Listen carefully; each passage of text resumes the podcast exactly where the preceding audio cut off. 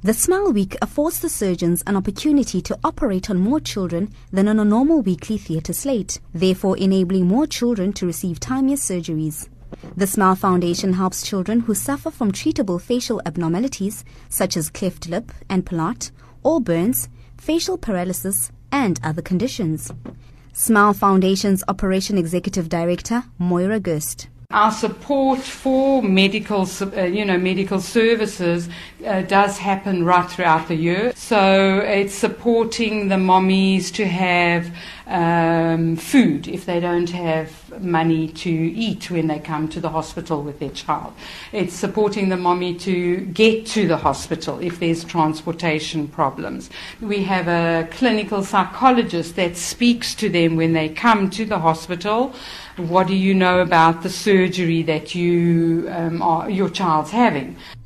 Moira Gerst also explains how some of the mothers struggle to rekindle with their babies after the surgery. When that baby comes back to the mommy, the mommy has bonded with that baby the way the baby was born. And the baby was born with a hole in his lip, or his or her lip.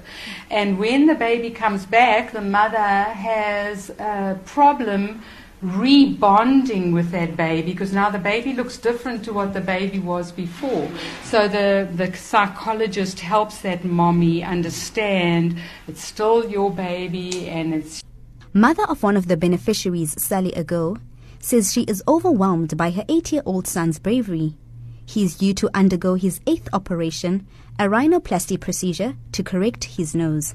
Sometimes I felt like changing places with it because I know that it's so and it's painful but like he's always been a strong one. Came out of the operation then he's up and about jumping around.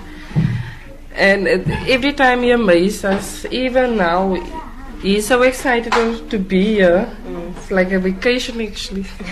But he's excited. It, this was actually his idea to come the Smile Foundation are investing in the medical teams they work with through an academic skills program. I am Thandi Setokoe in Port Elizabeth.